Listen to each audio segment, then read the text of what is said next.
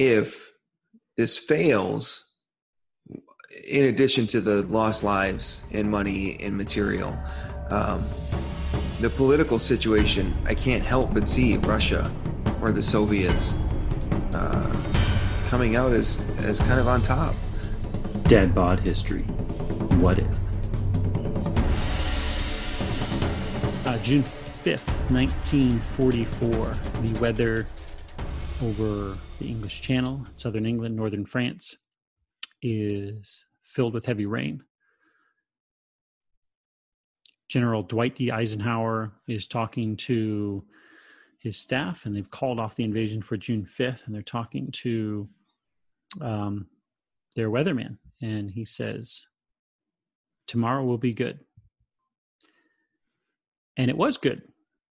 And what eventually happened was the Allies invaded Normandy on June 6, 1944, under mostly clear skies, some a uh, little bit of cloud cover, and they successfully made beachheads on June 6, 1944, preparing for Operation Overlord, uh, which would end with the capture of Paris on August 25, 1944.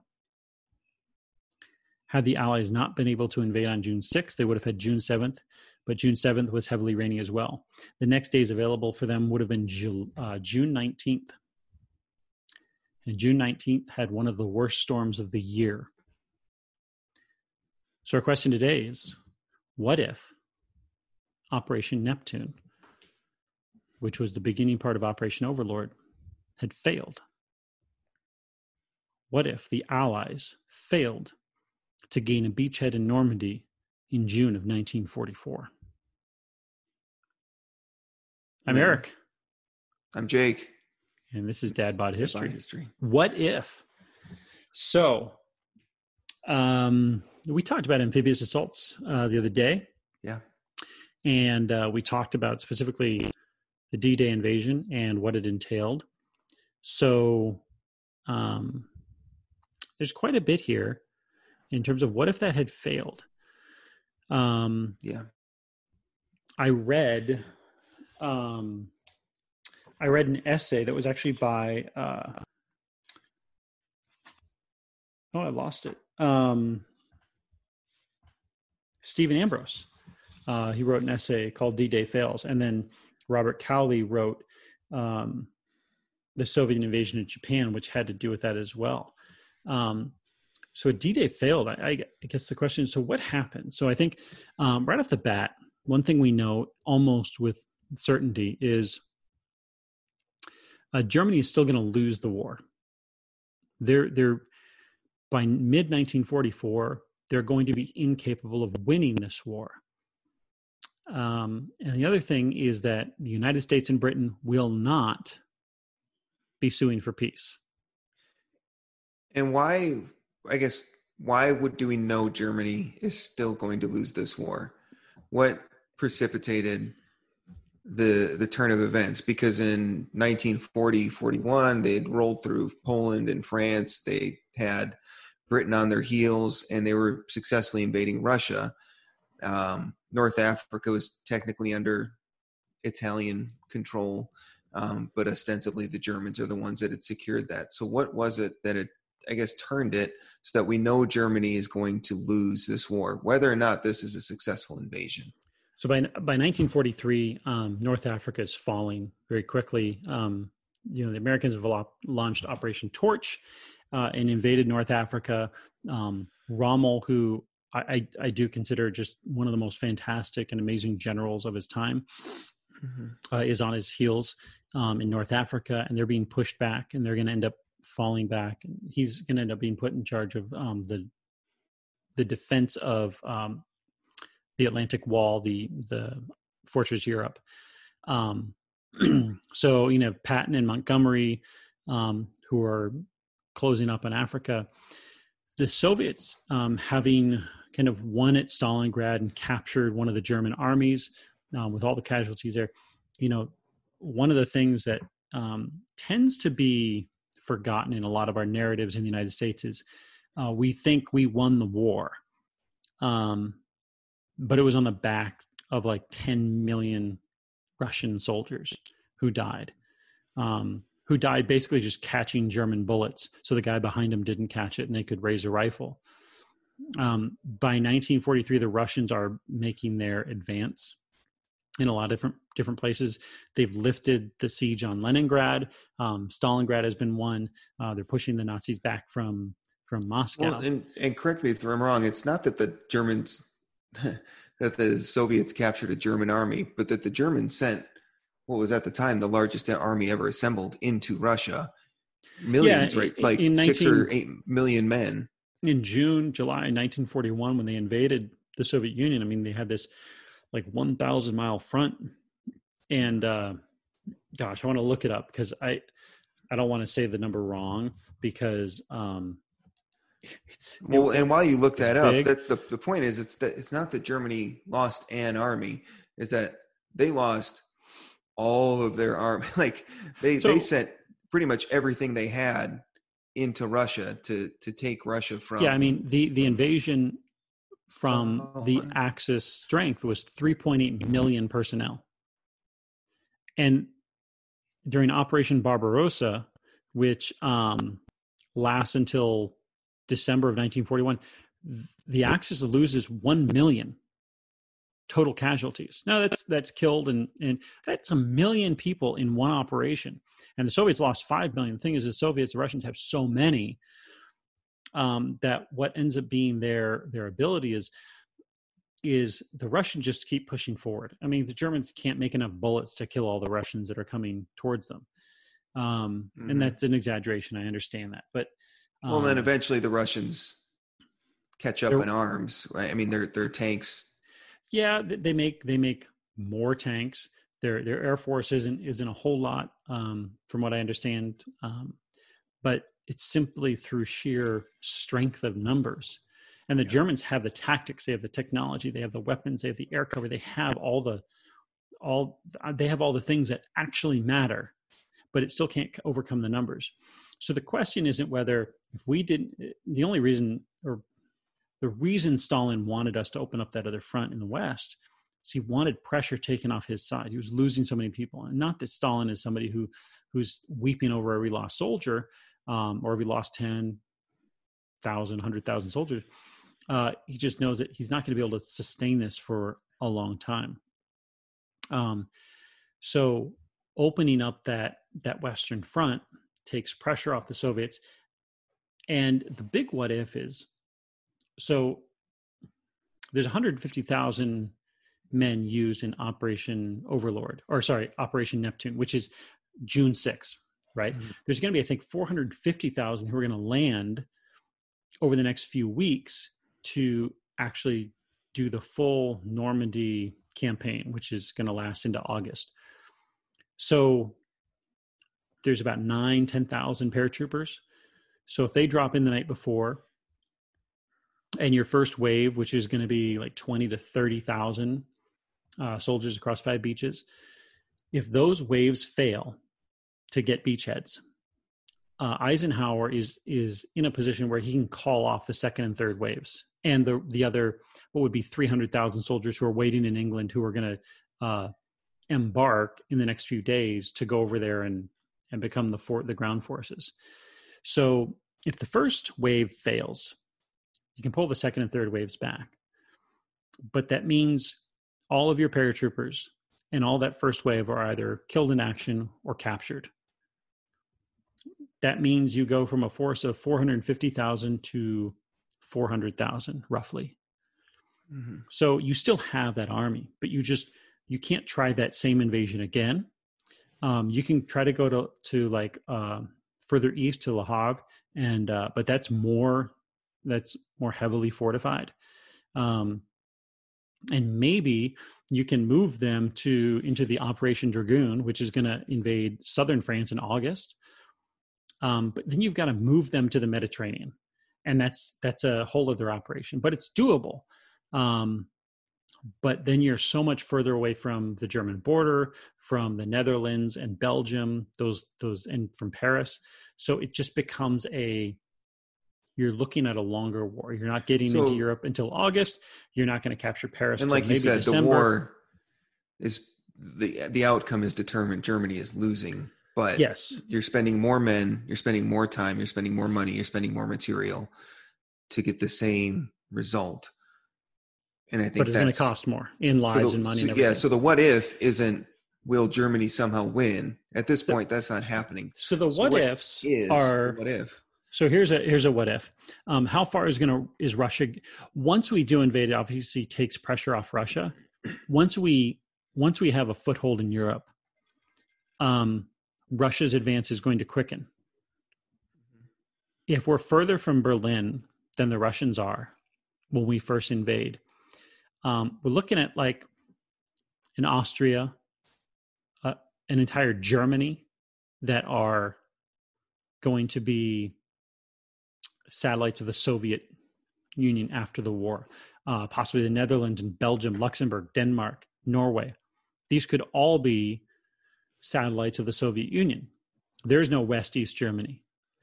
The other thing is if the Germans, who never have to take pressure off the Soviets, um, can continue doing that, and this war in Europe drags into 1945, well, there's a likelihood that we end up dropping our first atomic bombs because we'll be making the advancements uh, in islands in, in the Pacific. Uh, that we say the one place we need to make a move is Germany, that we drop a couple atomic bombs on German cities. Um, that's a possibility. Um, again, it, it's going to result in the Soviets getting more out of the war than than we would like and have intended. It also means, you know, uh, it's possible that Italy doesn't really um, fall to us. Maybe it falls to the Soviets. Uh, all of Germany does, and so now there's no NATO. So obviously, the longer away from the event that you what if uh, you get, the more wild the differences can be. But initially, it's going to be a, a stronger Soviet Soviet presence. Um, even if we get the atomic bomb, they're going to have more that they've that they've taken, and um, it could also one of the um, points I read in this article was um, it's also possible that Soviets actually make jumps in Japan, and so if we are invading Japan or we're dropping atomic bombs in Japan, um, we know that the the Russians had plans to invade Hokkaido. Hokkaido is the northernmost island in Japan, uh, major island. So if the Soviet, so imagine if the Soviets invade Hokkaido and they take Hokkaido. Now we have to negotiate with the Soviets over what's left of Japan, and now you have a, a northern Japan and a southern Japan, and maybe Tokyo.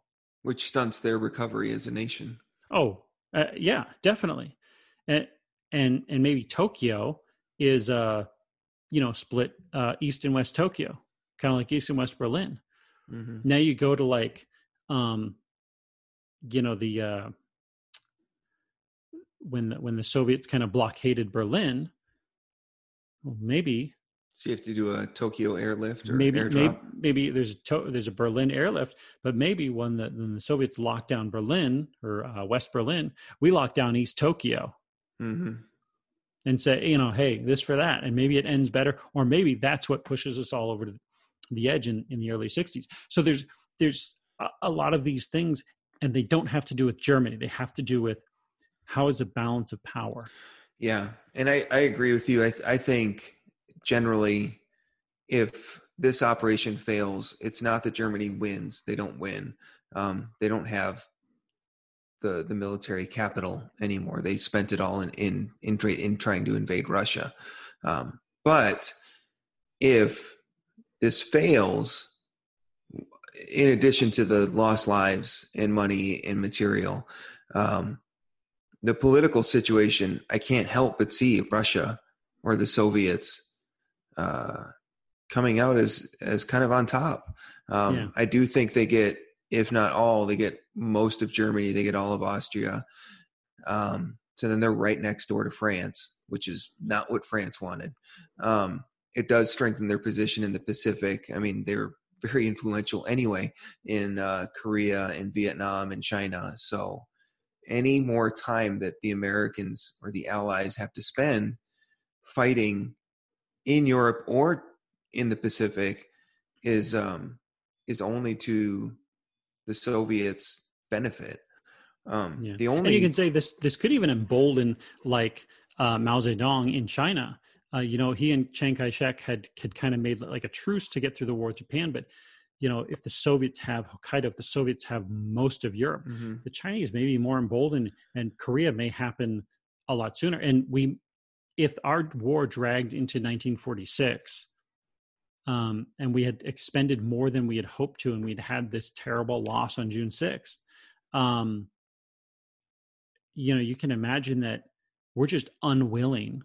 Or maybe the organization, the UN, isn't in a position to defend Korea. So now you just have a Korea that's a communist, yeah. and and those dominoes fall a lot quicker and maybe we we say japan is is they're that last line and there is no vietnam war there is no korean war um, Mhm. they just fall and we're not in a position to to oppose them yeah.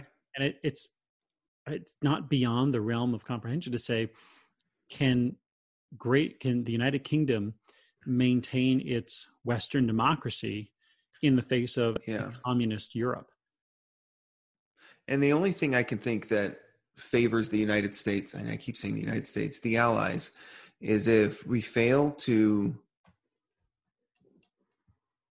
take the beachheads on June 6th or establish those beachheads. Um, but somebody in, in German high command sees, can read the tea leaves and sees that if there is a successful assassination of Hitler, that German high command would go to the Allies and say, "We'll surrender to you if you don't let the Soviets take Berlin or take whatever it is." Um, that's the only Yeah, that's the only there's so circumstance I can see where uh, the Allies are in a similar position, if not necessarily better position than they were after Yeah, 1945. I know that um, you know there was the assassination a- attempt on Hitler, um, and I think it was in July of 1944, and that was kind of when German high command, especially the Wehrmacht, the army, not Nazis, um, were looking at, and that's that's where uh, Erwin Rommel was implicated in, and I think it was Valkyrie talks about that particular Mm-hmm. assassination attempt, which is the the bomb the bomb. Yeah. um, and you know had that succeeded the goal was that adolf hitler's dead um, the wehrmacht leaders the, the basically german army leaders can turn quickly and seize power and then sue for peace and say listen we're going to surrender to you um, because we uh, uh, you know whether the, whether they were thinking ahead enough to we don't want the soviets here or we just we don't want our country not to be destroyed um, hmm so obviously there's there's numerous attempts on his life um, but i can see that after the invasion and after we were making progress they kind of saw the writing on the wall.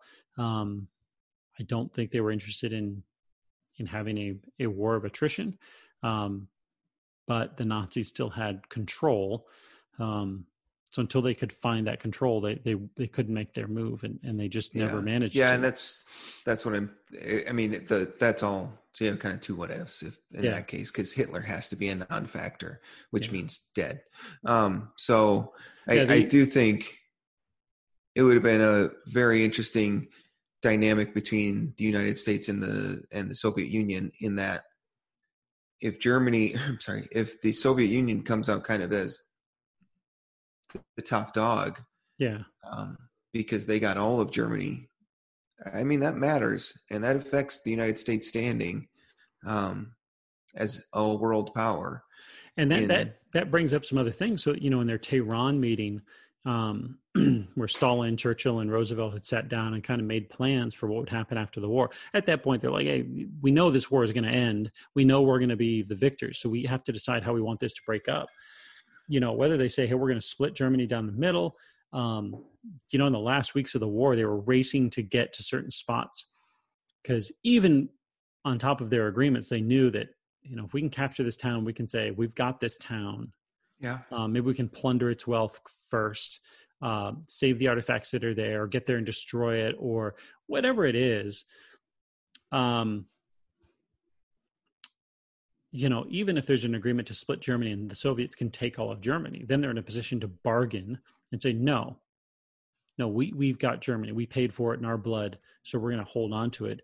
And if the U.S. pushes, I mean, the Soviets um, kind of have the mentality to push back. They um, their leadership probably doesn't value the lives of its soldiers in the same way that the the Western allies did.